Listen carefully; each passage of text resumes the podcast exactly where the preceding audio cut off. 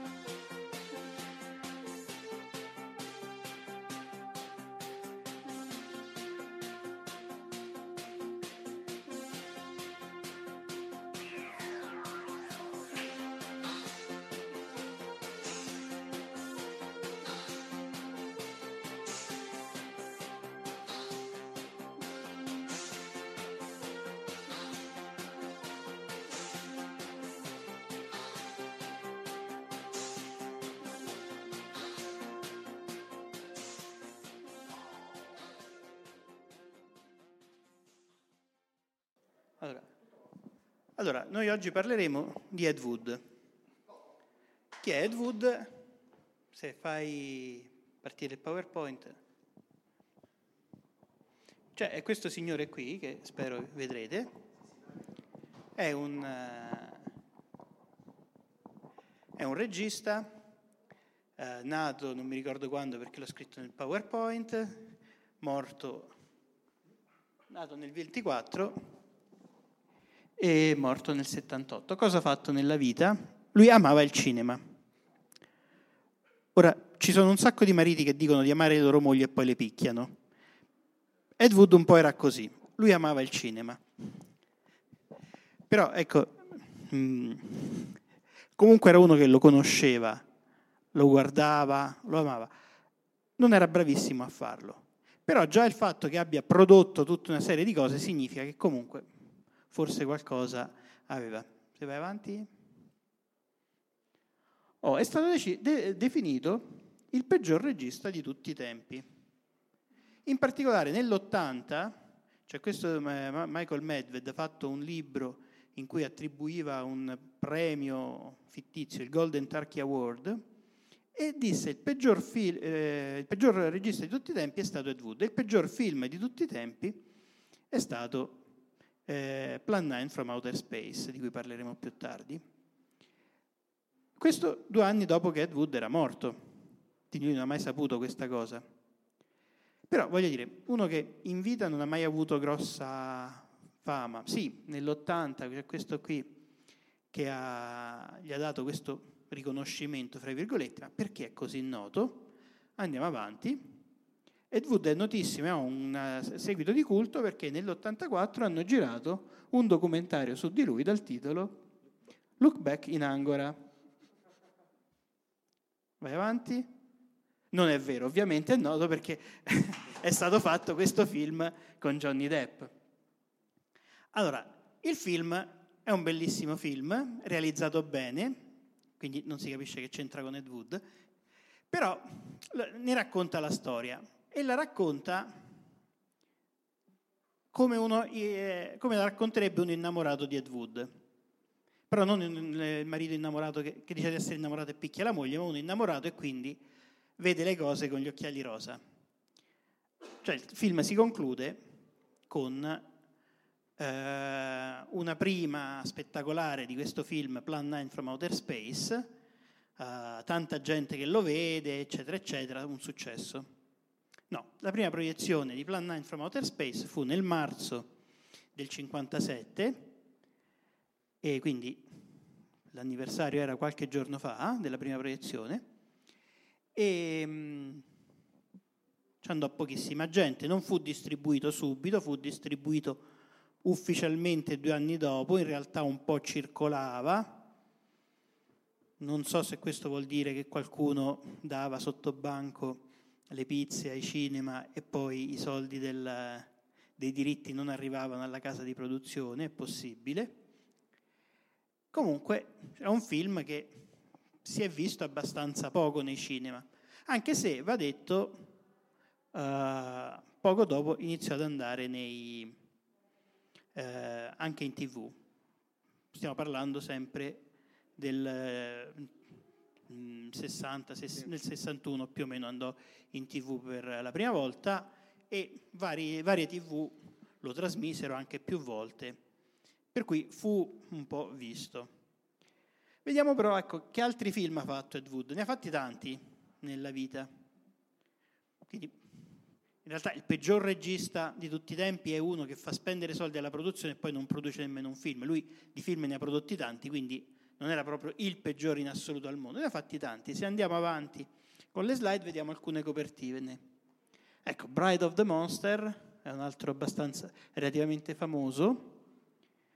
Vedete fra gli attori non era proprio l'ultimo degli attori, Bela Lugosi. Penso di non dover spiegare chi era Lugosi. Bela Lugosi però era un attore che era stato famosissimo, negli anni 50 era scomparso, aveva dei debiti ma nessuno a Hollywood si ricordava di lui, se chiedevate in giro dicevano ma probabilmente è morto, chissà dov'è. No, era ancora vivo. Ed Wood lo scoprì, vide che era ancora vivo e gli fece fare dei film nei quali ovviamente non venne pagato come nei film di una volta, perché quegli altri erano le produzioni con un grosso budget. Ed Wood non aveva mai un grosso budget, raramente aveva un budget. E fece dei film. Qualcuno ha detto che Ed Wood si è approfittato di Bela Lugosi, si è approfittato di questo attore sulla via del tramonto che aveva molti debiti, anche perché aveva delle abitudini costose. Sembrerebbe che in realtà ci fosse una vera amicizia, almeno da parte di Ed Wood.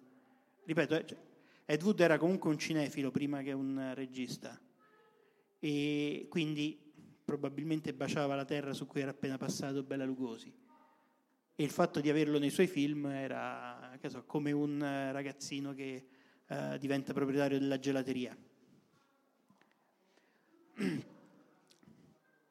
Bride of the Monster, classico film horror secondo il peggiore degli stereotipi, ne abbiamo visti tanti, questo probabilmente anche peggio.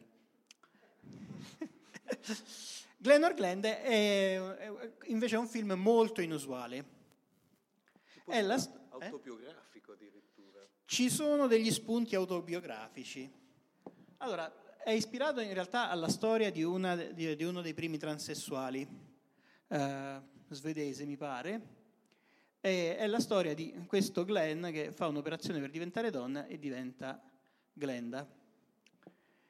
E il film parla del travestitismo, ci sono scene fatte apposta per eccitare i più bassi istinti degli spettatori di questo film, che probabilmente erano già più bassi della media, però Però nonostante quello è probabilmente il primo film che parla di questi temi, che non ne parla solo in toni pruriginosi, anche quello, ma ne parla anche cercando di capire perché una persona vuole fare un'operazione di cambiamento di sesso, quali sono i problemi che incontra.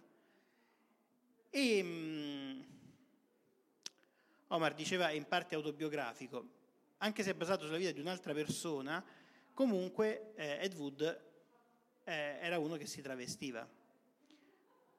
La copertina, cioè la locandina del film di Johnny Depp, se puoi tornare alla slide prima, ecco c'è la protagonista che si toglie il suo maglione di Angora e lo dà a Ed Wood perché lui se lo voleva mettere, lui adorava l'Angora.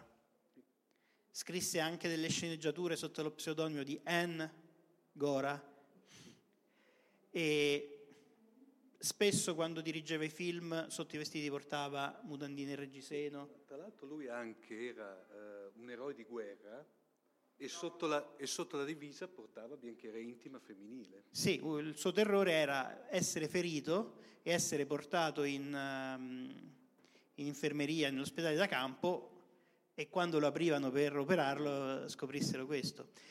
Il caso suo però era particolare perché sembra che sia dovuto al fatto che la madre lo vestiva da bambina quando era piccola, aveva 6-7 anni, per cui questo era un modo suo per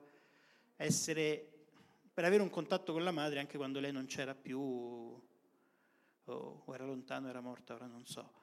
Però comunque era una sua abitudine. Ecco perché, se puoi tornare di nuovo indietro, il documentario, no, 2 slide prima, il documentario che abbiamo detto dell'84 si chiamava Look Back in Angora, invece che in Anger. Conoscete la commedia Look Back in Anger degli anni 50? Di Osborne. Sì, ne hanno tratto pure un film... non mi ricordo però il titolo italiano, l'avevo guardato ieri. Ricorda con rabbia era la commedia, sì, il film c'aveva un altro titolo che l'ho guardato ieri perché ho detto così lo vedo, così lo posso dire, non me lo ricordo. Quindi questo qui, cioè, è un ricordo di Ed Wood guardando indietro alla sua epoca in Angora, perché lui amava l'Angora. Andiamo avanti con... fra l'altro Glen or Glenda è, come si dice, in realtà spesso si trova come citazione nei posti più strani. C'è uno dei primi fumetti di Ratman in cui a un certo punto in un vicolo c'è una locandina di Glen or Glenda, e suppongo sia un omaggio a Cinzia la postina, per chi conosce Ratman, e per chi non lo conosce, che aspettate? Se torni avanti, adesso vediamo gli altri film. Abbiamo ecco qua, Plan 9 from Outer Space è il più famoso, qualcuno ha detto è il capolavoro di Ed Wood, io non mi spingerei così avanti però sicuramente è fatto meglio di altri film che ha fatto, e vedete Bela Lugosi fra gli attori, Vampira che era un'attrice finlandese che appunto in quell'epoca andava abbastanza in questo genere di film, che arriva dalla televisione. Arriva dalla televisione, sì, in quei film e serie TV, infatti, sì. E poi ne parleremo più estesamente di questo film. E poi chi c'è? Vabbè, non si vedono nei titoli, c'è comunque Bela Lugosi, in realtà Ed Wood non gli ha mai detto vieni a recitare per Plan 9 from Outer Space.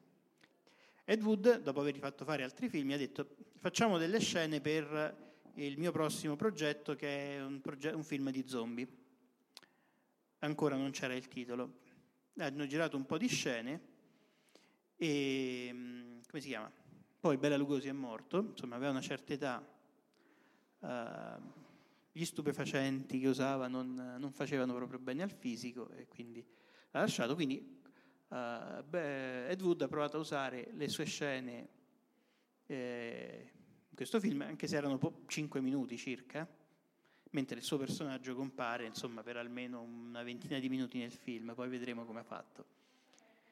E provò a usare queste scene anche in un altro film, però le altre scene erano rovinate, quindi non... Nella serie non si butta mai via niente. Ma Ed Wood non buttava mai via nulla. Cioè, Ed Wood si vantava di non girare mai due volte una scena. E ho il sospetto che fosse vero. No, cioè, lui adorava Orson Welles, no? Orson Welles una volta, per girare una scena in un cimitero, stette una giornata a predisporre il cimitero dicendo: spostami quella pietra lì, e l'hai messa là? No, non va bene, mettila là. Ha passato una giornata a sistemare tutti gli oggetti di quella scena, poi avrà girato un minuto di scena, in quella giornata solo quello. E Ed Wood ne parlava con ammirazione dicendo: sì, Orson Welles è bravissimo, io mi ispiro a lui, però io sono più economico, insomma, e non e evito le spese. E quindi, proprio a questo punto, non si butta mai nulla. Lui voleva usare queste scene per un film che si chiamava The Ghoul on the Moon, quindi un film anche quello un po' di fantascienza, però erano rovinate, quindi questa volta ha dovuto buttare via qualcosa. Un altro film abbastanza noto è Jailbait, questo proprio sfruttamento al massimo, famoso exploitation, ragazzine che, minorenni che ti attirano a fare atti che ti butterebbero in galera, quindi il termine jailbait. E altri due ve ne ho fatti vedere di locandine di film. E se puoi andare avanti, ecco, Orgy of the Dead, questo è proprio un film pornografico, vedete, con gli attori Criswell, poi vedremo chi è, e un sacco di belle ragazze, solo per adulti, e appunto un horror come si chiama, pornografico. No, non credo cioè no, in realtà aveva una trama, perché in quell'epoca Ed Wood era passato al giro del porno perché lì qualcosa lo pagavano, però lui, almeno nel suo diario, diceva che voleva un po' rivoluzionare questo genere, voleva portare una ventata nuova, voleva fare dei film con una trama. Ora, considerando che non c'era riuscito con i film di fantascienza, dove la gente magari la trama la voleva, mi riesce difficile pensare che possa esserci riuscito con i film porno, dove in generale la gente non è così interessata a questo aspetto. E quest'altro, mi piaceva la locandina, non è particolarmente famoso, quella voglia sinistra. Comunque è tipico del genere di film di Ed Wood degli ultimi anni. Questo è Ed Wood, una vita appunto senza mai avere abbastanza soldi in tasca. Nel 74 venne sfrattato da casa sua, andò a vivere in una casa di un amico, riuscendo a salvare solo una cassetta di cose sue, fra cui le pellicole di qualche film, e pochi giorni dopo morì di attacco di cuore, insomma, nel 78, scusate, è praticamente dimenticato a quell'epoca. Questa è un po' una pannellata su Ed Wood. Ho il film di Plan 9, che fra l'altro per pasticcioneria della casa di produzione è nel pubblico dominio, almeno negli Stati Uniti, quindi evidentemente non era il solo a lavorare in un certo modo, e possiamo vederne alcune scene, però non so se volete voi dire qualcosa intanto, così... Proseguiamo sul film, no? Proseguiamo sul film? Sì. Allora... Ed Wood di Burton del 94-95 adesso, è praticamente il racconto di un periodo preciso della vita di Wood, che è quello degli esordi di quando cercava i finanziamenti con, appunto, per Glen or Glenda, e si presentò, racconta questa favola di lui che si presenta vestito da donna dicendo sono il regista perfetto per questa storia dei transessuali, che in realtà era la storia di travestitismo e non di transessualità, e solo alla fine il personaggio diventava effettivamente donna. E si conclude appunto con questa scena di Plan 9 from Outer Space, raccontando come questo film è stato girato, e per tutta la vicenda c'è la vicenda umana del racconto, cioè c'è il racconto dell'amicizia con Bela Lugosi, la favola che Tim Burton racconta con occhi commossi e ammirati. Questa è la storia di un uomo, di un sognatore che non aveva assolutamente né meriti né capacità né solo volontà, una grande forza di volontà, ma nessun mezzo tecnico, nessuna preparazione, che però voleva fare il grande cinema. Aveva come mito appunto Orson Welles, che compare in una scena del film interpretato da Vincent D'Onofrio, come un'evocazione in qualche modo. Gli dice non ti fare influenzare dai produttori, non ti preoccupare, i produttori vogliono fare quello, tu devi andare avanti per la tua strada, e come mentore, come guida lui si ispira a Welles. Appunto l'incontro con Bela Lugosi, incontro fortuito, interpretato da un bravissimo Martin Landau, che vinse l'Oscar per questa interpretazione. Un film che vi consiglio di vedere assolutamente in lingua originale, perché il doppiaggio italiano è da macchietta, specialmente quello di Martin Landau, perché Landau ha lavorato molto sulla pronuncia dell'ungherese, spiegando anche nei contenuti speciali del Blu-ray e cioè appunto della versione non video, come il lavoro sulla lingua fosse per cercare una spontaneità, il conflitto che Lugosi aveva nel tentare di nascondere la sua pronuncia, mentre nella versione italiana parla con questo accento molto carimco, cioè sempre questa esagerazione, perché l'est europeo se no non è distinguibile. Il film racconta. Quindi il direttore di doppiaggio forse era Ed Wood. Realizzato con la stessa approssimazione, girato in un bellissimo bianco e nero, è metacinema allo stesso tempo, perché racconta l'inizio del film è come l'inizio di Plan 9 from Outer Space, con l'indovino che esce dalla bara e comincia a raccontare: vi racconteremo tutti i particolari, non taceremo niente, che è appunto l'inizio del film. E poi mostra il dietro le quinte di come si gira il film, come appunto lui girava in piena notte, come rubavano le attrezzature dai teatri di posa, forzando i cancelli, rubando le piovere giganti, ma dimenticandosi per esempio un pezzo fondamentale, per cui Bela Lugosi era costretta a muovere i tentacoli facendo finta che questi si muovessero, cose di questo genere. C'è episodi al limite del paradossale, che ricordano poi appunto, che poi in qualche modo, secondo me, se chi di voi ha visto Boris, ecco, e René Ferretti all'opera, ante litteram, buona, che giravano, buona, tutto un continuo di queste gag, la scena in cui girano di giorno, c'è la polizia, aiuto, scappiamo, e così è un continuo evocare questa spontaneità, questa approssimazione, questa cialtroneria. Io ho un particolare penso con particolare commozione a quelli che erano costretti a lavorare per lui, cioè così disperati, affamati, da non poter lavorare con nessun altro, purtroppo, ma non solo di attori, parliamo di tecnici, gente che insomma evidentemente magari una competenza minima l'aveva, ma che era costretta anche a doversi inventare i dischi volanti con i piatti di carta.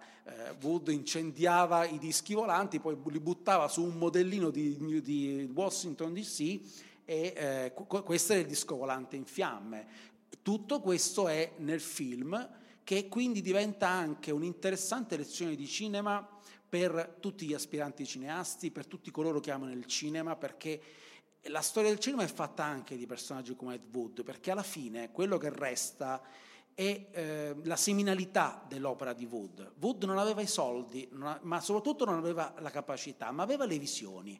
E se avesse incontrato, o se non avesse avuto forse un ego così grande da pensare di poter scrivere le storie da solo, di poterle dirigere, di poterle interpretare, probabilmente avrebbe potuto, nella visione di Burton, diventare un grande. Ed ecco perché, secondo me, lui lo omaggia in qualche modo nel finale con questa standing ovation, con questo teatro pieno, perché quello che Burton avrebbe voluto dedicare a un uomo a cui comunque lui si ispira, anche se obiettivamente Burton ha sia la capacità tecnica, sia le visioni, sia ha avuto anche i mezzi economici per realizzare le sue opere.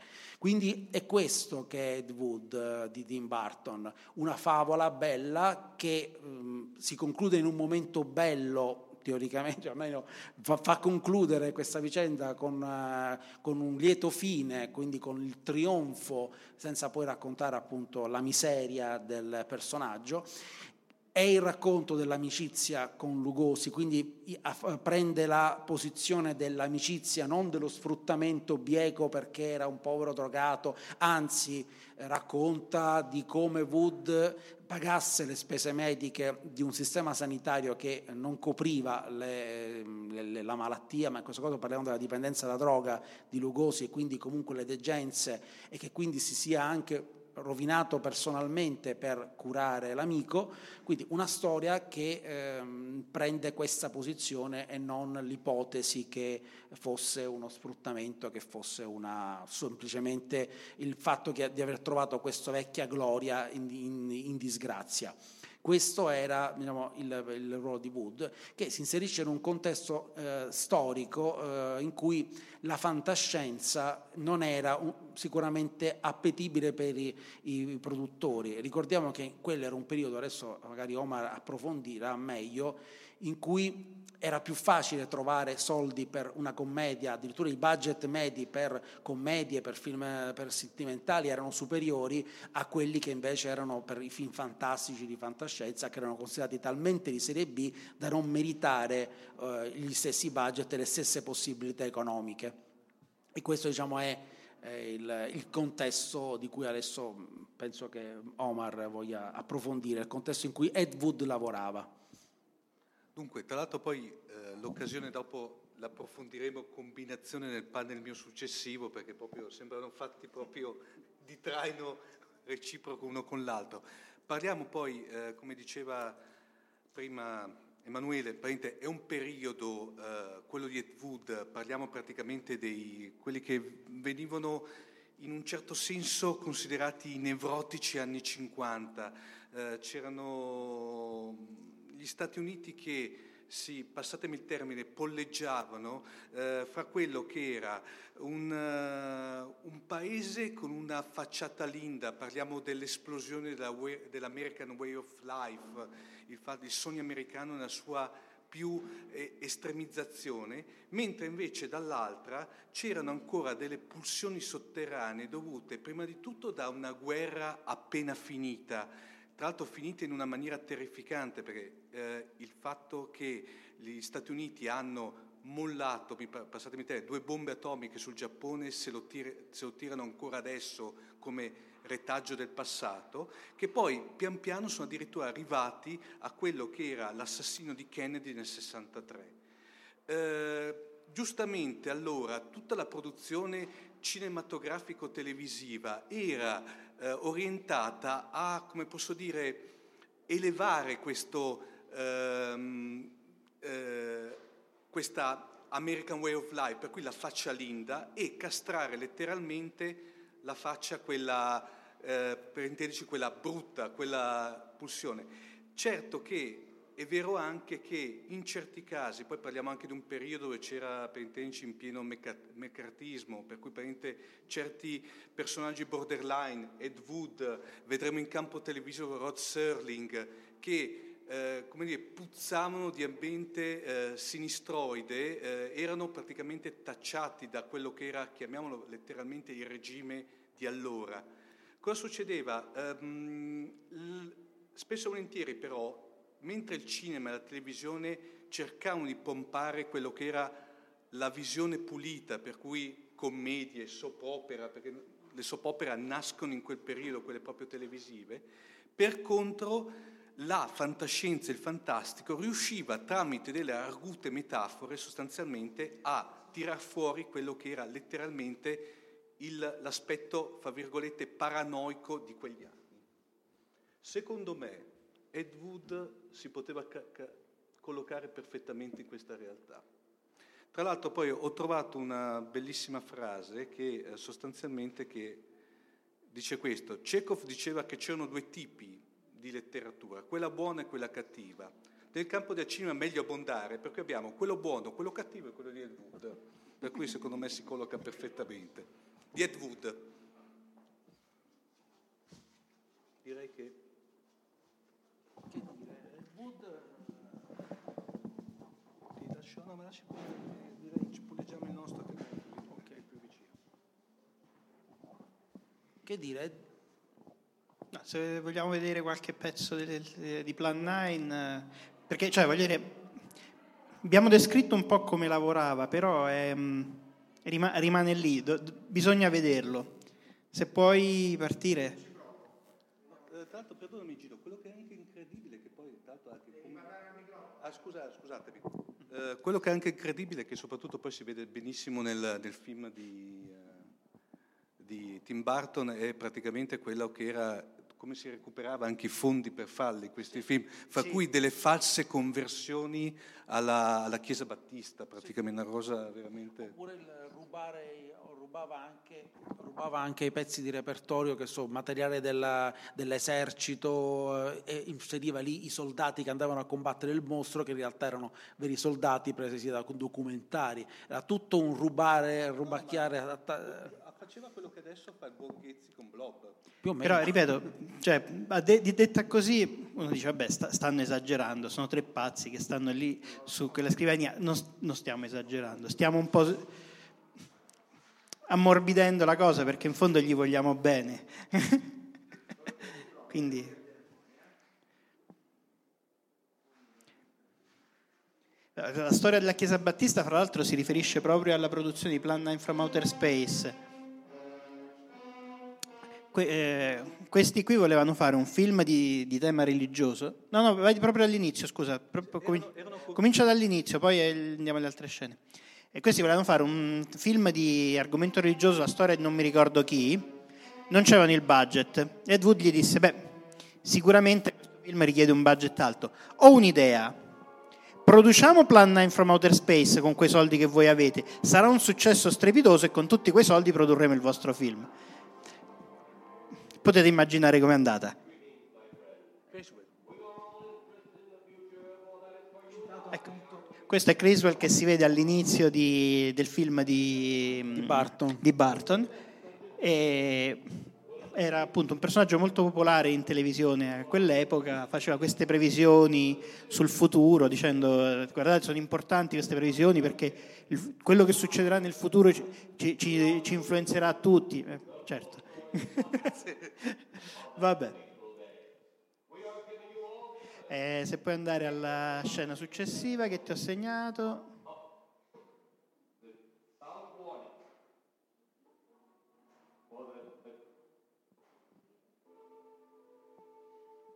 Questo è il funerale della moglie del personaggio di Bela Lugosi. Ecco, vedete qui, questo è Bela Lugosi e cioè, comunque insomma l'età è quella che è, la faccia si è un po' però è sempre un grandissimo attore e lo vedremo più avanti in questo film, o lo vedremo? Chi lo sa. Andiamo alla successiva. Tra l'altro Gino, interessante poi come nel film rimarcano la sua come dire antagonismo con Boris Karloff, che viene ricalcatissimo lì. Ecco, questo è un aereo di linea. Avete visto la porta della cabina dei piloti? Avete mai visto un aereo con una porta così della cabina dei piloti? Ora, non dico adesso che sono porte blindate perché dopo l'11 settembre, ma anche prima, cioè, ecco, questo oggetto qui compare nel film come c'avevo scritto come copertura per una bomba, viene usato nella carlinga di una nave aliena e viene usato anche come tenda da pioggia, che è una tenda da doccia comunque. Quindi viene usata anche per il suo scopo. Alla fine Wood aveva una frase con cui chiudeva la bocca a chiunque: è sospensione dell'incredulità. Lui la voleva risolvere sempre così, ma ne dovevamo avere tanta, ma tanta. Oh, ecco, questo è un UFO, vedete? Vedete l'UFO, guardate bene, e mi pare che qui, che se guardate bene, si vede anche il filo che lo regge. No, forse si vede meglio più avanti. Alle volte riusciva a coprirlo il filo. Ora non mi ricordo in quali scene. Se vai all'altra che vi ho scelto. Quella di Lugo si parla del fiore, per esempio. Ah, sì. Era proprio l'immagine di repertorio. Sì, beh, l'aveva girata. Oh, questo è Thor Johnson, un attore che ha lavorato tantissimo con... un ex wrestler svedese. Ecco Bela Lugosi che esce da una tomba, guardatelo bene.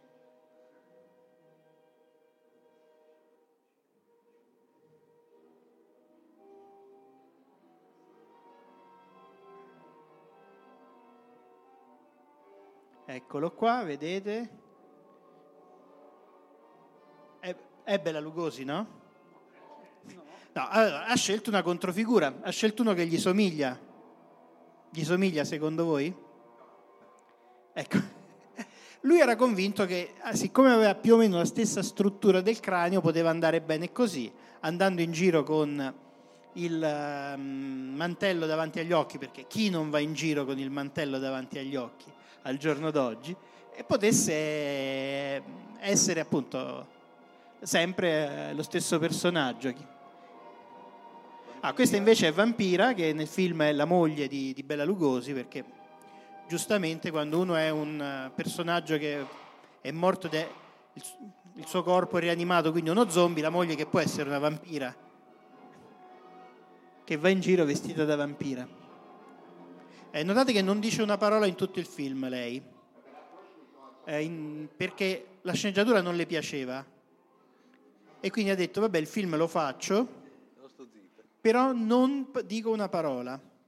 Tra l'altro lei racconta, non so quanto sia vero, che probabilmente è vero, che lei si metteva il costume, il trucco a casa, poi prendeva l'autobus per andare agli studios per girare. Ripeto, non so se è vero, però mi sembra possibile che non avesse un camerino o che fosse talmente mal ridotto che si rifiutava di usarlo.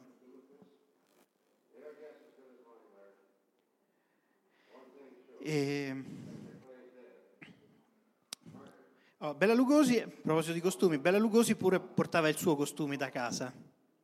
Gli era rimasto dalla produzione di un altro film in cui aveva interpretato Dracula, e quindi per fortuna, ecco, qui ci sono gli UFO che vanno su.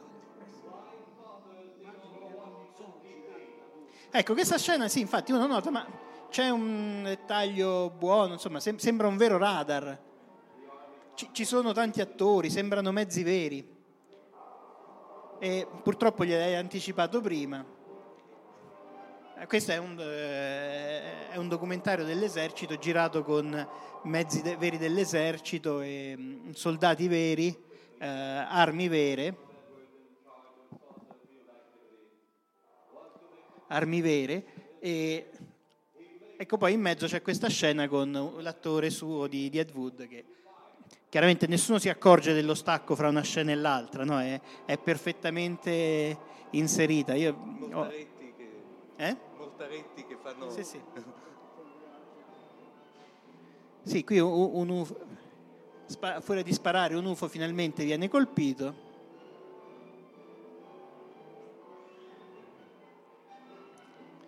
E... Fra l'altro quell'uniforme io non lo so perché non è il campo mio, ma ho il forte sospetto che non c'entri nulla con con le truppe che quel ufficiale sta comandando. E questo era Ed Wood, cioè tre modellini, secondo alcuni erano dei piatti, secondo altri erano dei modellini comprati in un negozio, comunque appesi con un filo, e aveva risolto una scena. Anzi, almeno lo sfondo qui è quasi con lo stesso tipo di luce della scena con i soldati nel documentario.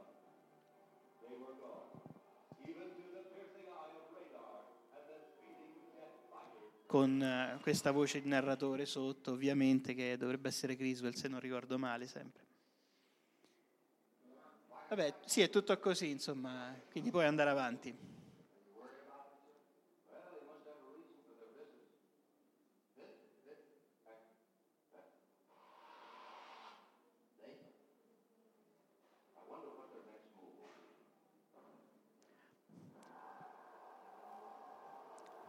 Questa è la nave madre degli alieni. A me sembra una tetta, ma non so se anche a voi dà quell'impressione. C'era un esperimento di meta. E questo è il capo degli alieni. Ecco, una cosa originale, il saluto degli alieni. Quello almeno non l'ho visto da nessun'altra parte, quindi forse qualcosa di originale c'era.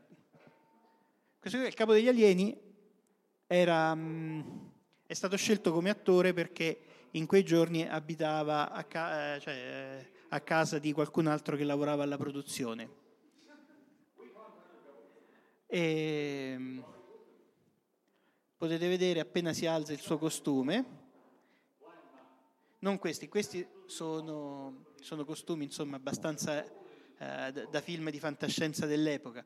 Questo qui un po' meno.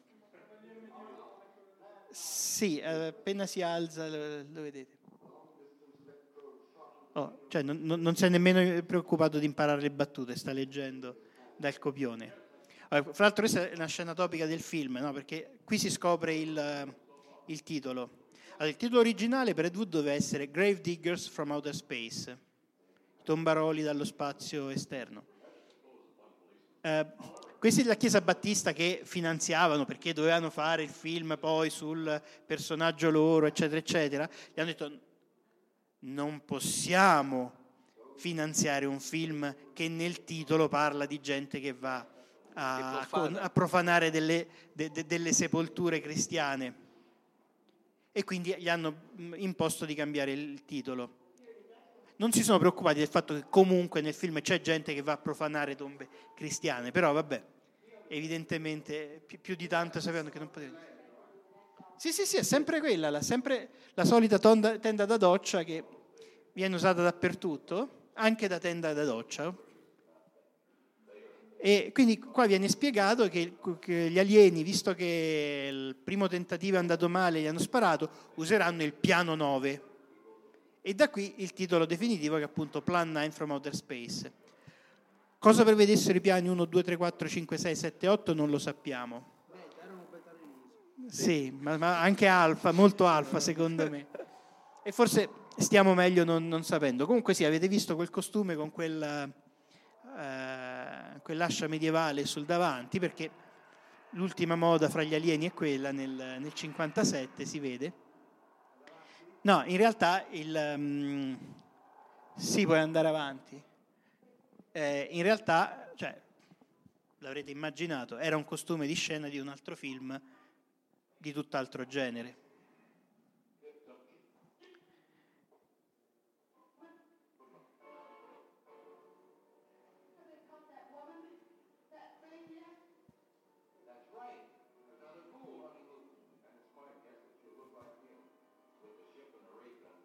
Quello chiaramente è uno scheletro da aula di scuola, insomma, di plastica.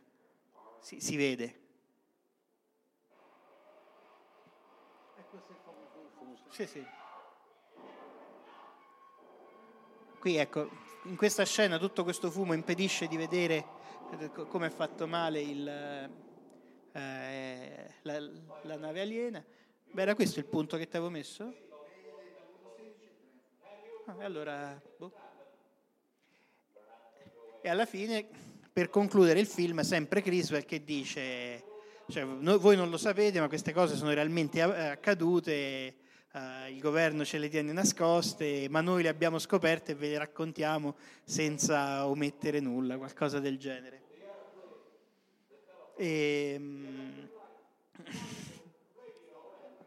Sì, sì, beh. Questo è Ed Wood, questo è uno dei film che gli è venuto meglio e vi abbiamo fatto vedere alcune scene significative, non vi facciamo vedere tutto. E ripeto, il film è uscito dal copyright negli Stati Uniti d'America, quindi si può scaricare legalmente dal sito archive.org, che è lo stesso. Nessuno aveva, qualcuno li ha reclamati ma non aveva il titolo, per cui un tribunale ha detto non avete diritto. E, in realtà la legge del diritto d'autore italiana è diversa, quindi in Italia probabilmente quasi sicuramente è coperto da diritto d'autore, però diciamo che potete scaricarlo legalmente, nel senso che chi l'ha messo sul sito non fa nulla di illegale. Comunque questo è Ed Wood. Il peggiore di tutti. Ma ripeto, il peggiore sarebbe stato che se avesse speso soldi senza neanche produrre un film, lui ne ha prodotti, quindi così brutto non è. E qualcosa di più brutto in realtà l'ho anche visto, e anche con budget molto, molto maggiori. Non vorrei nominare il classico Buckaroo Banzai. Ma no, Buckaroo Banzai dopo bene. Questa è un'altra storia. Sì. Allora, se chiudiamo qui, se fai vedere l'ultima slide, ecco, io quando penso a Ed Wood lo penso comunque come un personaggio che aveva bisogno di essere conosciuto dal pubblico, che il pubblico lo amasse, e faceva film non solo perché amava il cinema ma anche perché voleva essere amato dal cinema e ne aveva bisogno. Infatti l'unico racconto di fantascienza che ho mai scritto, che è stato pubblicato da qualche parte, è proprio incentrato su di lui. E ci sono queste frasi che ha scritto poco tempo dopo la moglie, poco tempo dopo la sua morte, che non so, questo è il mio rapporto con Ed Wood come me lo immagino. E lei raccontava così di Ed Wood: ci sono delle notti che Ed proprio non riesce a dormire, notti su notti. È come un'anima in pena su questa terra. Non appartiene a questo mondo, è come se fosse di passaggio, ma non gli appartiene.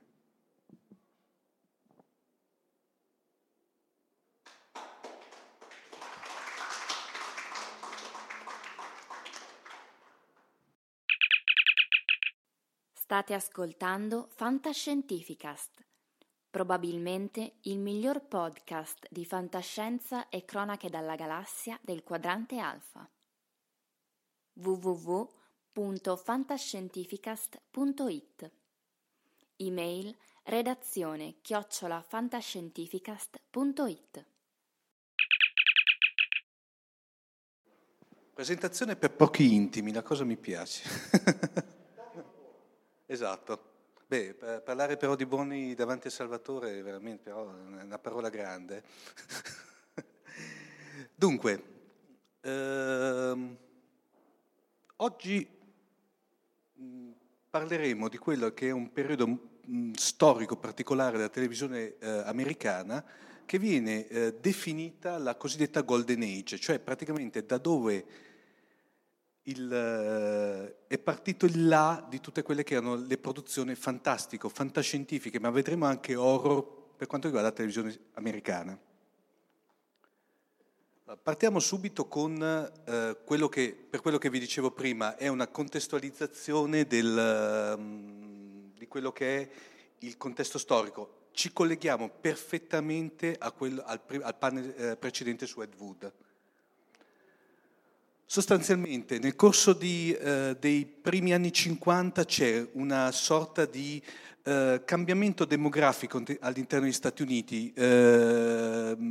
Ci sono prima di tutto una serie di spostamenti abbastanza corposi da quelle che sono i centro città americani verso le cosiddette periferie. Questo perché risultavano molto più vivibili rispetto al centro città. Un po' quello che da noi può essere stato intorno agli anni 2000. Tra l'altro, in parte anche dovuto a questo, c'è una sorta di crisi delle sale cinematografiche. Succede che praticamente fra il 49 e il 59 chiudono addirittura più di 6.000 sale cinematografiche che vengono in parte compensate con l'apertura dei cosiddetti drive-in che allora apparentemente cominciavano a essere aperti. Il desiderio come dicevo prima nel panel di Ed Wood, siamo nel pieno del boom dell'espressione l'American Way of Life. Il desiderio principale dell'americano medio era, subito dopo la guerra, è quello di avere una casa di proprietà per la famiglia, con tanto di giardino, e in subordine quello dell'automobile e delle vacanze in giro nel paese. Tra l'altro è interessante notare che proprio in questi anni cominciano a essere creati i primi parchi divertimento stile Disneyland. E proprio questo rapporto dicotomico fra da una parte la voglia di mobilità e dall'altra, se volete, di privacy, che trova proprio nella televisione la massima espressione e soprattutto l'espressione di questa dicotomia, cioè praticamente portare direttamente nel tinello del domestico e continuare però a influenzarlo eventualmente anche in mobilità.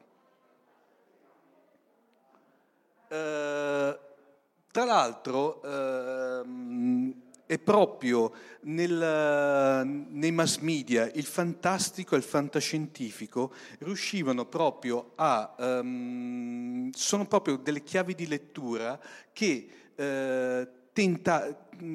ci permettono di codificare meglio questo periodo a cavallo fra gli anni 50 e 60, cioè avevamo un paese che era irrimediabilmente scisso fra una linda facciata per bene e dedita al progresso, al benessere e tutto ciò che ne comportava, e oscure pulsioni sotterranee dell'ingresso improvviso in un periodo temporale che è completamente diverso da quello che si era abbandonato prima della guerra.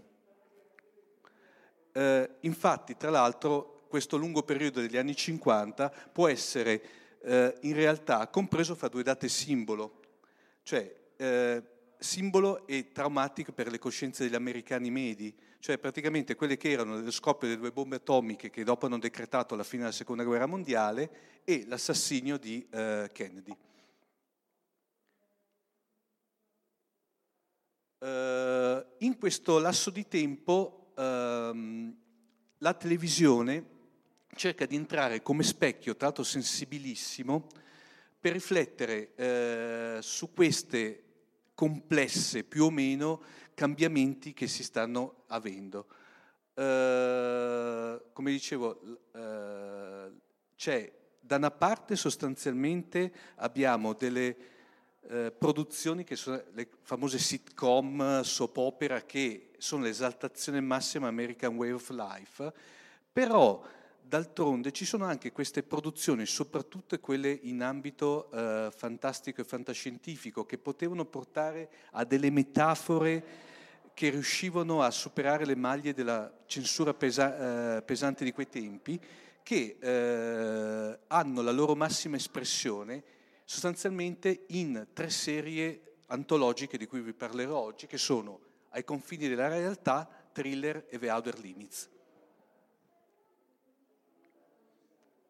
Allora, partiamo subito parlando da chi ha creato tutto ciò, cioè Rod Serling, che io ho definito il signore del fantastico. Allora, Edward Rodman Rod Serling nasce a Syracuse nel 25 dicembre del 24. Subito dopo il diploma entra nell'esercito, combatte la Seconda Guerra Mondiale nelle Filippine. Fra parentesi, un interessante risvolto che in parte vedremo dopo dove ha influito, che durante lui diventa campione per l'esercito. Allora facevano dei tipo dei chiamavano i campionati interforze, e lui era il campione dei pesi medi dell'esercito. Di pugilato, scusate.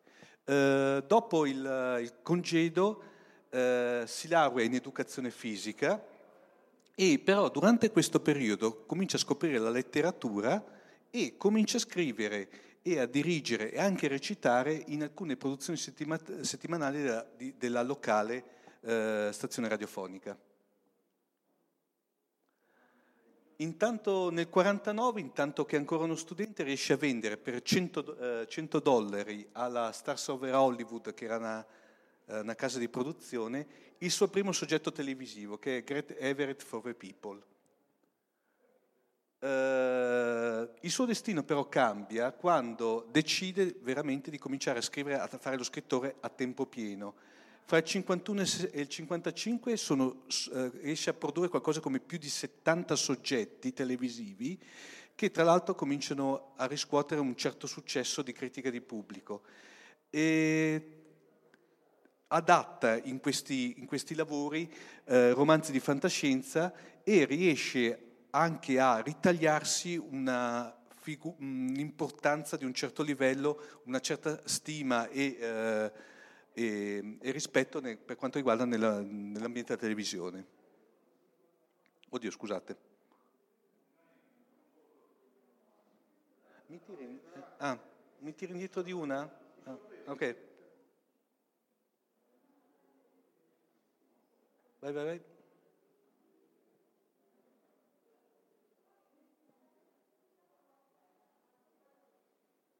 Ok. Nel 1955 con Partners riesce ad arrivare alla sua consacrazione massima, infatti viene definito un vero e proprio trionfo di creatività da parte del pubblico e della critica, e tra l'altro vince il primo Emmy Awards dei 6 che lui ha vinto durante la sua carriera. Nello stesso periodo comincia a lavorare per la Metro Golden Mayer, scrive The Comedian, Playhouse 90 e soprattutto Requiem for Heavyweight, che tra l'altro è arrivato anche in Italia con il titolo Una faccia da pugni, con Anthony Quinn come protagonista. E in questo periodo proprio comincia a far venire fuori quello che dopo raggiungerà il suo massima espressione nelle sceneggiature di Ai confini della realtà, cioè un certo progressismo ideologico molto newyorkese di un autore che porta avanti un'idea di impegno sociale tipica della sinistra liberal americana. Non a caso, infatti, riesce a trasferire questa ideologia in molti degli episodi dei confini della realtà, dove davanti a quella che poteva essere una falsa facciata di tranquillità, riesce con dei finali molto particolari a spiazzare e ad insinuare nei confronti dello spettatore se veramente dietro quello che poteva essere il miracolo degli Stati Uniti di allora, se c'erano dei fantasmi che più o meno venivano fuori. Infatti, appunto, il merito fondamentale dei script di Serling sono quelli di instillare domande nelle coscienze dei telespettatori, pur inserendole nel contesto di spettacoli di pura evasione. Questo anche perché, come dicevo prima per Ed Wood, eravamo anche nel periodo di pieno mccarthyismo, per cui il fatto di utilizzare delle sceneggiature che parlavano di fantastico, di horror e di fantascienza serviva un attimino per portare metafore e passare le maglie della censura americana. Il primo incontro professionale di Serling con la fantascienza risale al 1956, quando adatta il romanzo Forbidden Area di Pat Frank, che influenzerà molto la sua vita, perché infatti nel 57 lascia per Playhouse 90, che era questa produzione della Metro Golden Mayer, tra l'altro poi con, diciamo, in maniera, come dire, lasciando molte, rattristando molto più di un fan, e si decide di ritornare a quella che non tanto la fantascienza, perché in effetti Ai confini della realtà non si può definire fantascienza, ma più che altro al fantastico, per creare nel 59 Ai confini della realtà. Nei 5 anni successivi la CBS manda in onda 156 episodi di Ai confini della realtà, di cui 92 scritti direttamente da Serling, che fa anche da supervisore alla sceneggiatura di altri grossi nomi come Beaumont, Matheson e Bradbury, praticamente, per cui parliamo di un certo Gotta della fantascienza letteraria. Lo show diventa uno dei più amati e rispettati della storia televisione, diventa uno veramente dei benchmark di riferimento della cultura popolare americana del Novecento, e tra l'altro anche perché aveva questa introduzione che dopo vedremo veramente iconografica, che sottolineata dal tema di Herman e dal fatto che lui praticamente faceva questa introduzione ad ogni singolo episodio e lo concludeva anche in maniera molto magistrale. Tra l'altro poi, questo qui è interessante, che dietro l'onda di questo grande successo Serling ha fatto un bellissimo film di fantapolitica che è 7 giorni a maggio, ma poi soprattutto ha scritto la sceneggiatura di quello che era uno dei capolavori della fantascienza cinematografica, che è il pianeta delle scimmie, quello originale. Ma no, esatto, gli altri non esistono.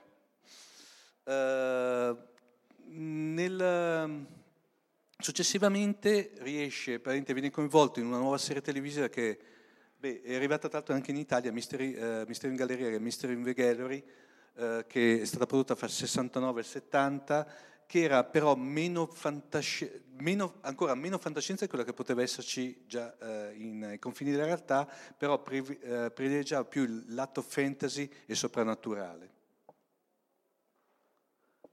Serling, tra l'altro poi, molto impegnato sempre politicamente, prende una posizione estremamente contraria alla guerra del Vietnam, non invecchia molto bene, tra l'altro poi da una parte perché aveva dei ritmi molto forsennati di lavoro, poi il fatto che praticamente era arrivato a fumare qualcosa come 4 pacchetti di sigarette al giorno, parliamo di sigarette americane senza filtro, per cui non oso immaginare com'erano, e viene ricoverato dopo un infarto e praticamente cercano di salvarlo, e nel 28 giugno del 75 muore per complicazioni seguita l'operazione.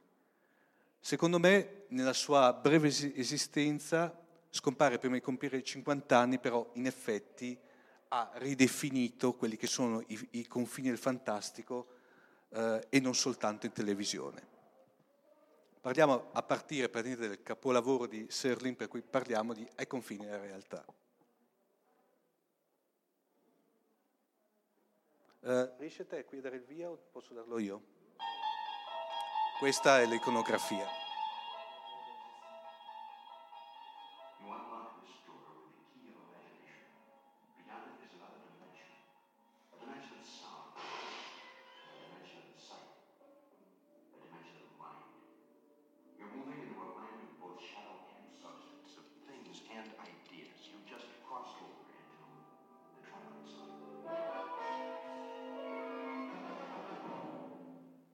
Questa qui è l'introduzione della terza stagione di Ai confini della realtà, che dicono che fra tutte le stagioni sia quella più bella, come grosso modo le altre sono abbastanza simili, questa qui però è la più bella.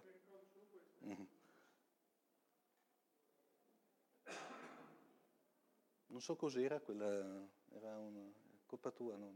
Ai confini della realtà. Esatto. Però un attimo, perché manca una slide. Fai te? No, ne manca una, in effetti.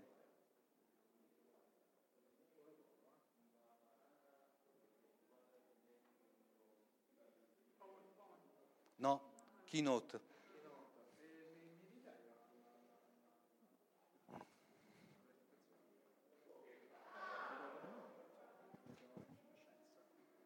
Scusate. Problemi tecnici relativi. Secondo me è l'app del Pini. È colpa del Pini, sicuro è colpa del Pini. Lo sappiamo che è colpa del Pini. No, colpa del Pini. Appunto. Intanto.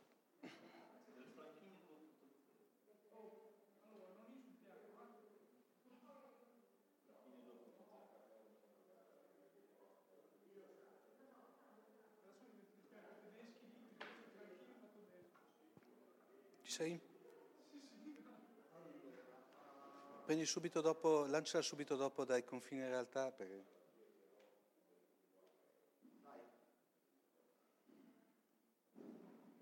Eccola qua, scusate.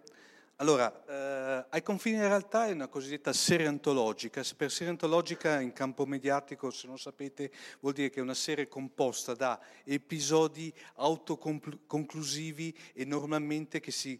anche se che si conclude proprio in una puntata, punto e basta, non legati fra di loro e soprattutto senza un cast fisso. Proprio Ai confini in realtà lancia proprio questo tipo di format dove l'unico cast fisso, se così si può parlare, è il cosiddetto host, cioè l'anfitrione, chi introduceva la serie. Nel caso dei confini in realtà era lo stesso Rod Serling che iniziava introducendo l'episodio e traeva le conclusioni alla fine. Nel 1957 Serling presenta la sua idea al network accompagnando con la sceneggiatura per un eventuale episodio pilot che si titolava The Time Element. The Time Element, tra l'altro, è interessante perché parlava di una sorta di paradosso temporale in cui un militare americano si ritrova riproiettato alla vigilia dell'attacco di Pearl Harbor. Lui sa tutto quello che succede, però non riesce a cambiare il corso della storia. Per cui è molto claustrofobico, si vede proprio la frustrazione di questa persona che non riesce a evitare una tragedia ai suoi commilitoni. La CBS si dimostra estremamente scettica riguardo alle potenzialità della serie e The Time Element viene archiviato come al solito. L'anno seguente però, per la serie non si butta via niente, viene preso e riciclato in un'altra serie antologica intitolata Westinghouse Daisy Loop Playhouse. Una cosa interessante che allora... i nomi degli show prendevano anche il nome dello sponsor principale. A Westinghouse è quella che i condizionatori, avevamo anche il Colgate Show, avevamo il Kraft Show, per cui prendevano proprio il nome dello sponsor principale, un po' come cosa che adesso non si ripropone più. Ma in questo caso era proprio la parte condizionatori. Sì, sai... Ma poi soprattutto Emilio, esatto, al giorno d'oggi chi è che non ha un...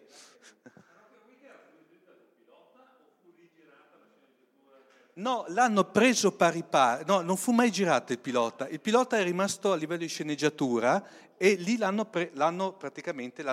sviluppato e l'hanno girato. In effetti era, dato che il tipo di format che voleva proporre... Rod Serling era talmente di rottura rispetto a quello che si era visto fino ad ora in televisione, i produttori capoccia della CBS, pensando preoccupati di un'eventuale reazione negativa da parte del pubblico, le fecero, per intenderci, inserire il famoso commento introduttivo iniziale e quello finale, che poi tra l'altro combinazione, anche se Rossoni inizialmente era contrario, si rivela invece uno degli atti vincenti della produzione. Infatti Serling commenta aspramente il coso, ma il fatto dell'introduzione, però l'episodio pilota fu uno dei più seguiti dell'intera stagione. Serling ottiene l'ok per la produzione definitiva e il 2 di ottobre del 59 la serie debutta sugli schermi statunitensi con un nuovo pilot intitolato La barriera della solitudine. Il fatto del doppio pilot vi ricorda qualcosa? Star Trek. Infatti, ma dopo vedremo, ci sono degli interessanti, soprattutto per un'altra serie dopo, degli interessanti paralleli fra le serie. Ovviamente parliamo di questa produzione che va avanti per più di 150 episodi, comincia a avere fortune alterne. Tra l'altro, seppur con indici di ascolto sempre di un certo livello, Ai confini della realtà aveva sempre difficoltà a trovare degli sponsor, praticamente, perché era molto particolare come serie, che capissero appieno lo spirito della serie. All'inizio del quarto anno di produzione la CBS comincia a fare quelle scelte scellerate da parte del network e decide di allungare la durata degli episodi, che da mezz'ora diventano un'ora.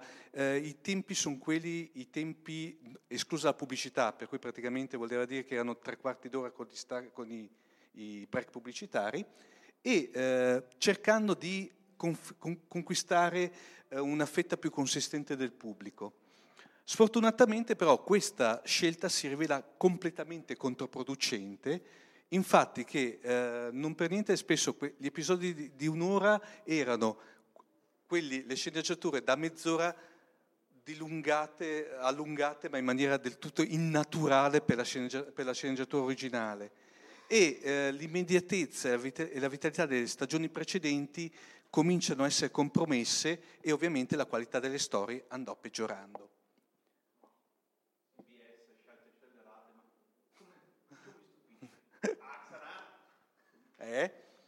Comunque, tra l'altro dalla quinta e tra l'altro ultima stagione la durata viene riportata alla mezz'ora, ma questo non fu sufficiente. Infatti lo stesso Rod Serling cominciava a essere, ahimè, ragazzi, a corto di idee, ma poi soprattutto continuavano a vedere all'interno delle stagioni successive dei remake di episodi scorsi.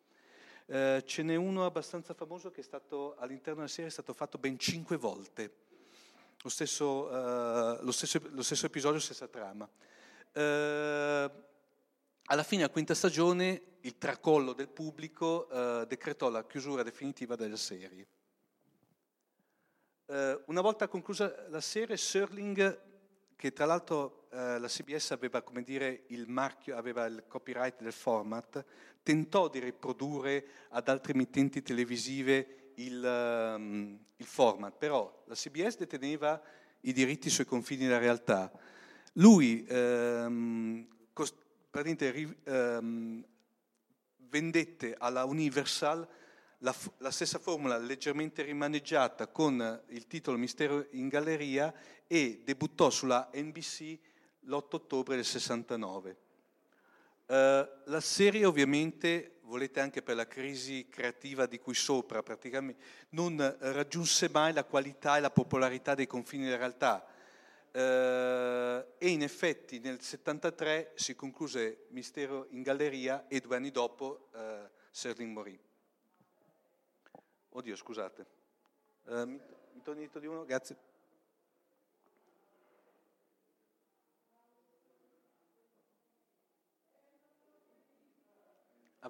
Scusa, no, sei andato un po' troppo indietro.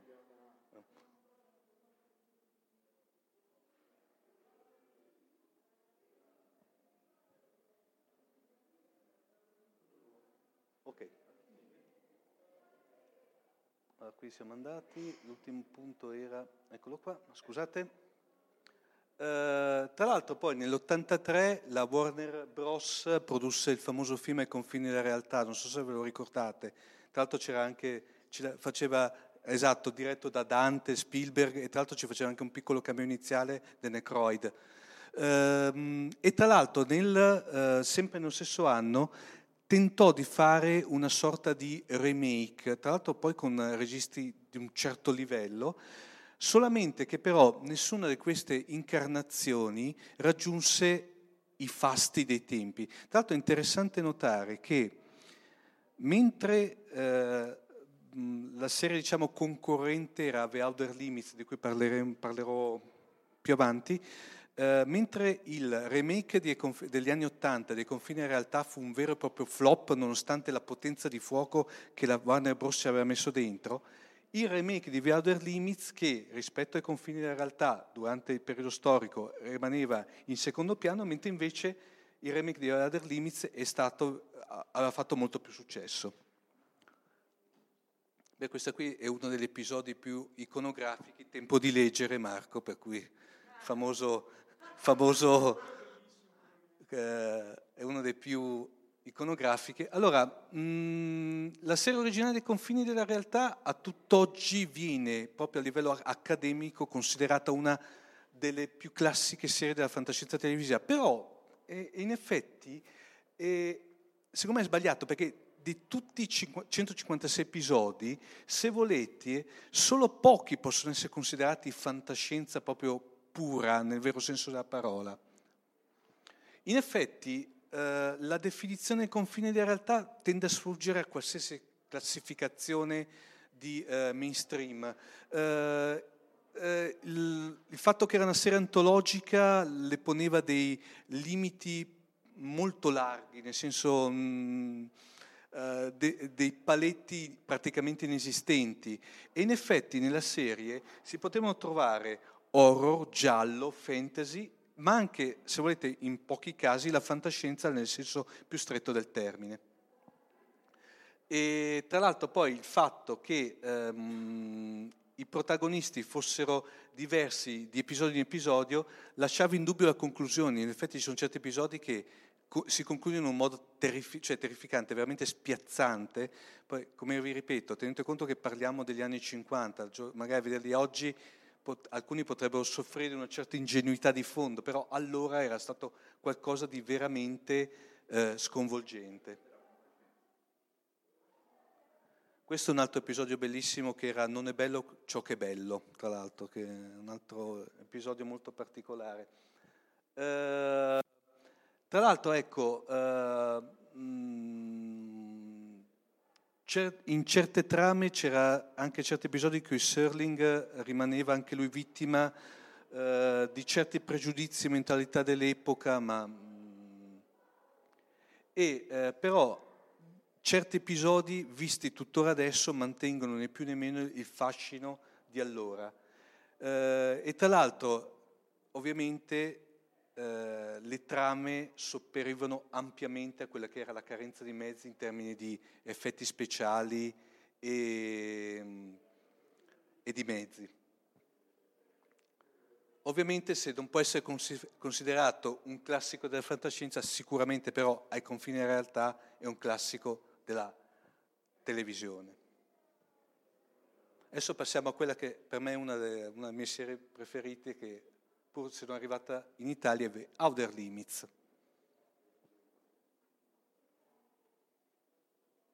Vai. Ah, posso a partire solo? O dalla freccia? Ah. Questa è la famosa voce controllo. There is nothing wrong with your television set. Do not attempt to adjust the picture.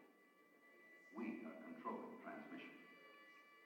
If we wish to make it louder, we will bring up the volume. If we wish to make it softer, we will tune it to a whisper. We will control the horizontal. We will control the vertical. We can roll the image, make it flutter. We can change the focus to a soft blur, or sharpen it to crystal clarity.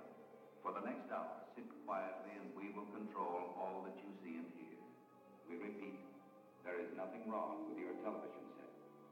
You are about to participate in a great adventure. You are about to experience the awe and mystery which reaches from the inner mind to the outer limits.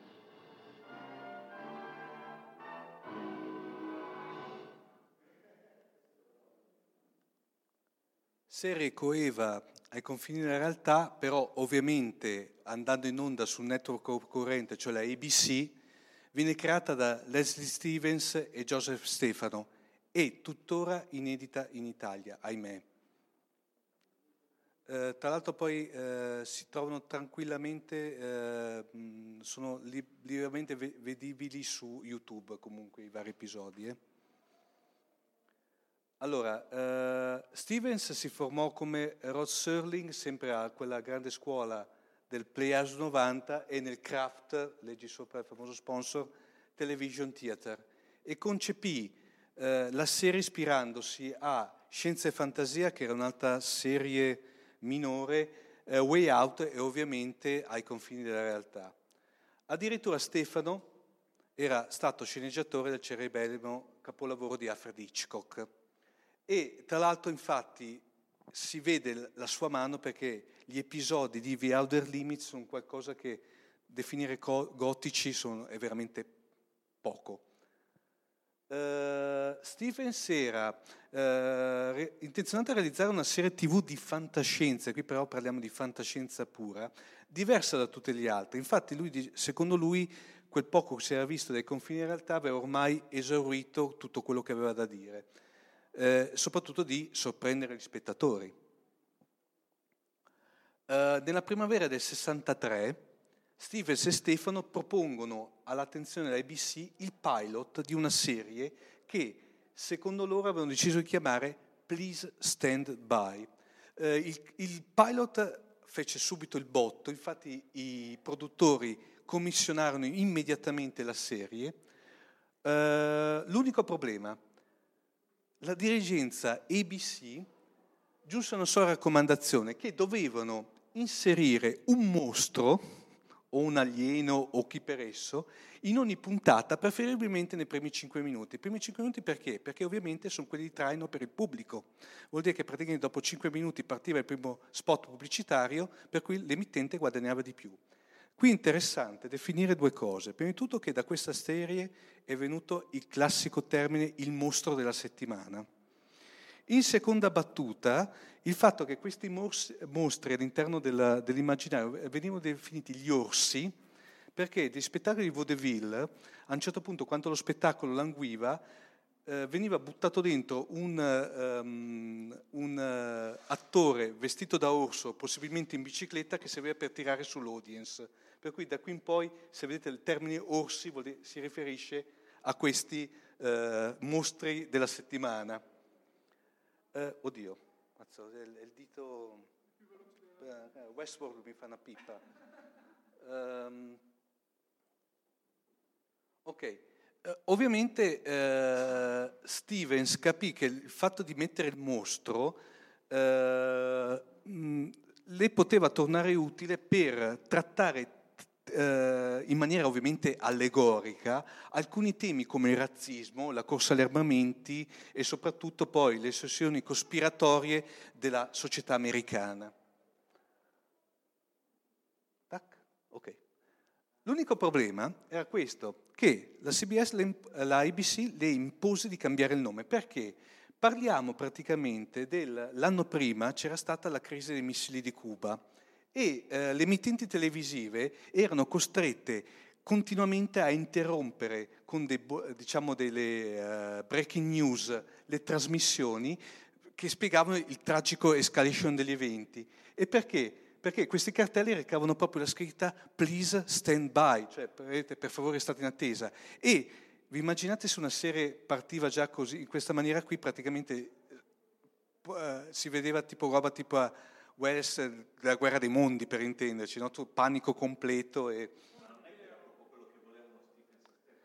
Loro assolutamente sì, però tieni conto che c'è sempre da scontrarsi contro... esatto, ma più che altro è proprio l'ottusità della... E tra l'altro poi Stevens, nonostante appunto volesse con questo titolo stimolare più che altro l'attenzione degli spettatori, però accettò prima di cambiare il titolo in Beyond Control, oltre il controllo, per poi optare per un più misterioso The Outer Limits. Ecco, questo qui è l'essere della galassia, è il Tra l'altro poi fuori nell'asta per Amatrice c'è uno splendido guida a The Outer Limits, e in copertina compare questo che è il primo dei famosi mostri della settimana. Va in onda appunto The Galaxy Being, è versione definitiva del pilot, e da quel giorno la famosa voce controllo, che è quella voce che inizia prima da quest'ora in poi prenderemo il controllo del vostro televisore, appunto avrebbe preso possesso dei televisori, dei spettatori, proponendo, o più precisamente imponendo, una varietà di storie emozionanti. Ovviamente non vi era un conduttore come per le serie antologiche, in quanto Stevens, a differenza del Confine Realtà, decise di non fare quella che aveva fatto Serling nel Confine della Realtà, di proporre proprio un presentatore che introduceva l'episodio e lo concludeva. Questo qui è un altro... Adesso fanno molto tenerezza perché vederli così. Questo è un altro bellissimo episodio che... Sì, ma poi devo vedere come erano animati, una cosa eccezionale, veramente. Consiglio a tutti di andarsi a recuperare perché... Ecco, questo qui è interessante. Secondo tu, un aneddoto raccontato da Stevens anni dopo, c'è una telespettatrice che scrisse alla ABC... praticamente col fatto che a un certo punto lei, la voce controllo, non le aveva restituito il controllo del televisore, per cui era guasto, e le ha detto: oh ragazzi, adesso mi pagate voi la riparazione, no? Per cui... E addirittura la famosa presenza di orsi, no? Come dicevo prima, anche certi veramente, questo qui è uno dei migliori, vi lascio immaginare gli altri.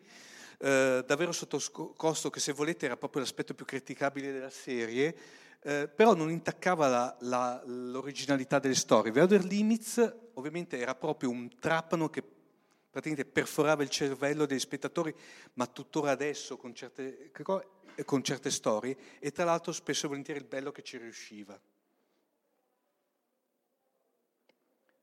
Dopo la prima stagione, nonostante i buoni risultati, ovviamente The Outer Limits soffrì la sorte di molte altre serie televisive di valore. Cioè, cosa è successo? L'ABC dice: abbiamo in mano un prodotto di successo, lo mandiamo contro una sorta di spettacolo tipo un Maurizio Costanzo show dell'epoca, e praticamente mandandolo dal lunedì al sabato sera. Ciò ovviamente cosa successe? Ovviamente si rivelò una catastrofe completa, perché proprio era il tipo di audience completamente diverso. Stevens e Stefano, incavolati neri, lasciarono praticamente la produzione. L'onere passa a Ben Brady, che era uno dei dirigenti che era più entusiasta del progetto inizialmente quando l'hanno provato, e cambiò sostanzialmente lo stile della serie. Addirittura proprio spostandolo verso la fantascienza pura, e fra parentesi proprio quasi metà di questi episodi furono adattamenti di autori come Clifford di Simac e Saul, però ovviamente il budget si era ulteriormente ridotto e la qualità della media degli episodi scese. Dopo solo 17 episodi prodotti alla seconda stagione, i bassi indici hanno condannato The Outer Limits a un prematuro oblio dai teleschermi. Questo qui è interessante, quello che vi dicevo prima. Sembra assurdo, ma ci sono molti legami fra Star Trek e The Outer Limits. Il microprobeista di The Probe, uno dei più belli episodi, venne utilizzato come la famosa orta, il mostro dell'oscurità di Star Trek, e tra l'altro mosso dallo stesso attore. La tempesta ionica, vista in The Mutant, viene utilizzata come effetto di teletrasporto di Star Trek. La maschera utilizzata in The Duplicate Man fu utilizzata dal Dottor Layton in La Magnificenza del Re. Due creature che compaiono in due episodi riapparvono brevemente nel pilot di Star Trek, lo Zoo di Talos.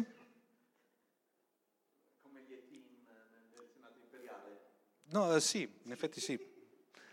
E qui interessante, tanto che la tecnica per rendere le orecchie a punta Finger, che tra l'altro era interpretato da Nimoy, praticamente furono riutilizzate dopo in Star Trek. Addirittura poi compare William Shatner in un episodio come un astronauta a lavoro sul pianeta Vulcano. Per cui, poi ovviamente c'erano altri attori caratteristiche che dopo diventano star complete in Star Trek, e tra l'altro G. Roddenberry si è fatto le ossa nella produzione di The Outer Limits, era sempre presente negli studi di produzione e collaborò con buona parte dello staff della serie per la produzione di Star Trek. Queste qui sono due curiosità abbastanza interessanti. Primo, Harlan Ellison, che è uno dei sceneggiatori, contestò a James Cameron l'originalità di Terminator. Infatti c'è un episodio che praticamente è la trama di Terminator. Esatto, dopo lo cito. Mi ha anticipato, dopo lo cito. E tra l'altro poi infatti Cameron a un certo punto ammise che si era ampiamente ispirato a ciò, e Ellison fu parte risarcito economicamente e poi pretese che praticamente ci fosse una citazione nei titoli Domenico Piusi di testo di coda di Terminator, il fatto che riconoscono il lavoro di Ellison. Cameron era incavolato di tutto ciò, però praticamente la produzione ha detto ok, guarda, cioè, o facciamo così o lo paghi te praticamente. Per cui, quello che diceva, in effetti, a 30 anni dalla messa in onda dell'episodio Demon We Were Class Ed, tanto vincitore del premio Hugo, Straczynski, ideatore di Babylon 5, discusse con Ellison la possibilità di un sequel ambientato sulla stazione. Però dopo una serie di circostanze non hanno dato seguito al progetto. Adesso passiamo ad un'altra serie, sempre di quel periodo, anche lei inedita, molto particolare, però qui passiamo proprio da quella che poteva essere fantasy all'orrore vero e proprio. Parliamo di Thriller.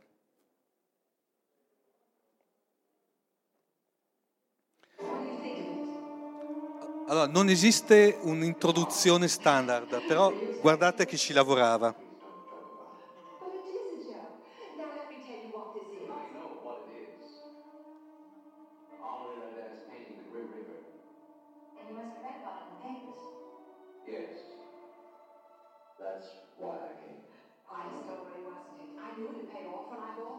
Andiamo, Andrea, tanto è proprio... andiamo avanti, tanto... Thriller, a differenza di, pur essendo una serie antologica, a differenza di The Outer Limits e Confini della realtà, non aveva una presentazione o cioè non aveva né un anfitrione né una presentazione stile voce controllo eccetera. Allora, è una serie antologica prodotta da NBC, per cui un altro network, ideata da William Fry e Abel Robinson, tuttora anche lei inedita in Italia. Però a differenza di questa è una cosa interessantissima, la NBC sul suo canale YouTube ha messo a disposizione in maniera regolare tutti gli episodi di The Thriller, per cui sono disponibili tutti su YouTube. Va in onda fra il 13 settembre 60 con l'episodio Twisted Image fino al 62 con The Specialist, per un totale di 67 puntate da un'ora, però certe puntate comprendevano 2 episodi, infatti in effetti le storie narrate sono in tutto 78. Secondo alcuni esperti, Thriller è la migliore serie fantaroro mai trasmessa in televisione. È sintomatico quello che il buon, adesso vediamo, ho riportato, non ve lo leggo, vi lascio un attimino per leggere, però chi l'ha scritto questo è tratto da un libro, Stephen King, da un suo saggio che è Dance Macabre.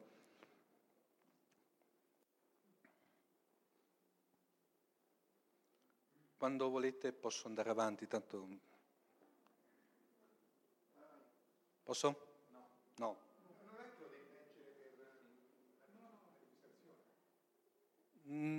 Beh, tanto al limite, comunque, beh, lo leggo, tanto allora era il periodo in cui la televisione non veniva ancora accusata di enfatizzare la violenza che iniziò con l'assassinio di Kennedy e crebbe dopo gli assassini di Robert Kennedy e di Martin Luther King e alla fine fece scadere i programmi a una sciropposa miscela di commediole. Oltre a Thriller erano programmati altri bagni di sangue settimanali. Era il tempo degli Intoccabili, con Robert Stack nel ruolo imperturbabile Elliot Ness e alle sanguinose innumerevoli morti di cattivi senza nome, Peter Gunn e Keynes 100, solo per fare pochi nomi. Era l'era della TV violenta.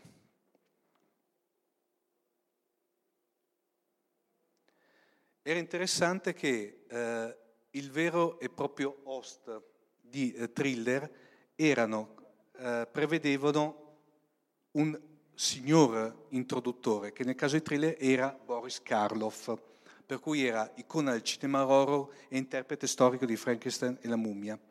Tra l'altro Karloff, oltre a fare da host, era anche in alcuni episodi recitava come attore.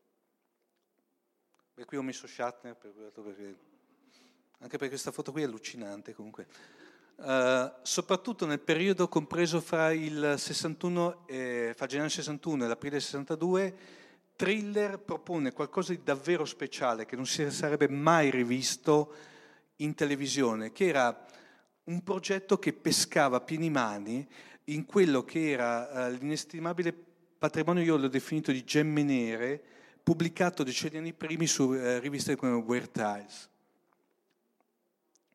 Tra l'altro non è così raro assistere all'interno di Outer Limits di episodi che erano tratte da testi originali di Robert Edward, Edgar Allan Poe, Bulfinch e Bloch.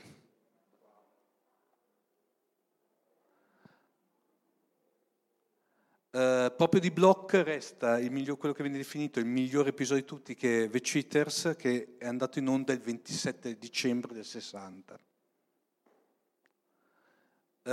Il protagonista di questo episodio, grazie ad occhiali molto speciali, vede i volti dei suoi amici trasformarsi in quello di orrende mostruosità, cosa che vedremo poi quasi pari pari riproposta in Essi Vivo di John Carpenter dell'88.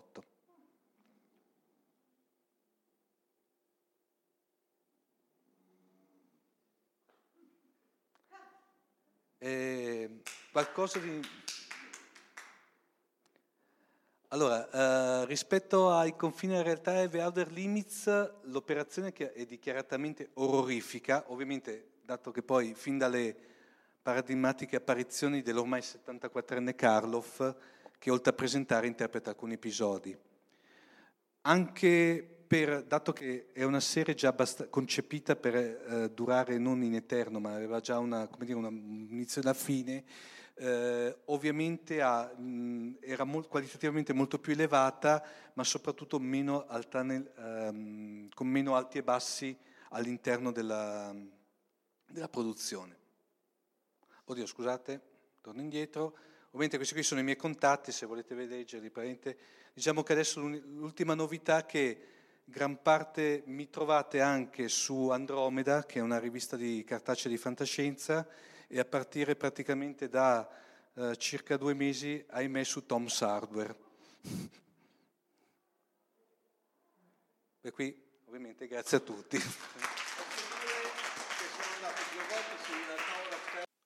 Avete ascoltato Fantascientificast, podcast di fantascienza e cronache dalla galassia. Da un'idea di Paolo Bianchi e Omar Serafini, con il contributo fondamentale e decisivo del Silent Prof Massimo De Santo e la partecipazione straordinaria di Elisa Elena Carollo. www.fantascientificast.it. Email redazione@fantascientificast.it. Tutte le puntate sono disponibili sul nostro sito, su Apple iTunes e su Podbean all'indirizzo podcast.fantascientificast.it. Potete seguirci e interagire su Facebook alla pagina Fantascientificast e su Twitter sul profilo @fantascicast. Se volete, potete lasciarci una valutazione a 5 stelle su Apple iTunes e sostenerci con Patreon tramite l'apposito bottone sul nostro sito, oppure visitando la nostra pagina Patreon www.patreon.com/fantascientificast. Nessun bite e nessun tribolo sono stati maltrattati durante la produzione di questo podcast. L'equipaggio di Fantascientificast vi augura lunga vita e prosperità e vi dà appuntamento alla prossima puntata lungo la rotta di Kessel. Sacchi di simbolo inserito nel computer. Blocco 1 pronto. Blocco 1 posizionato. Potenza erogata 23%.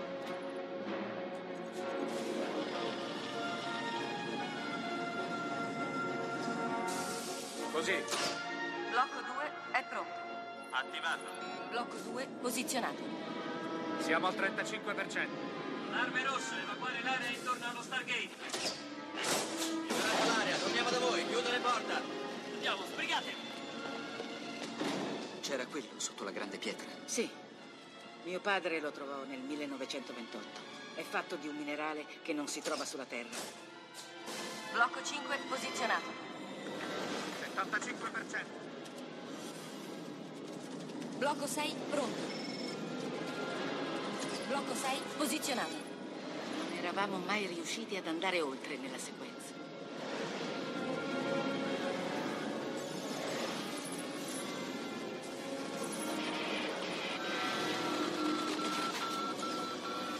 Blocco 7 è pronto.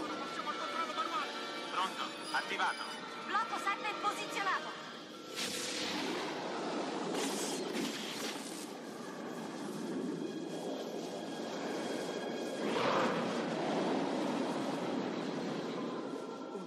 Terrificante.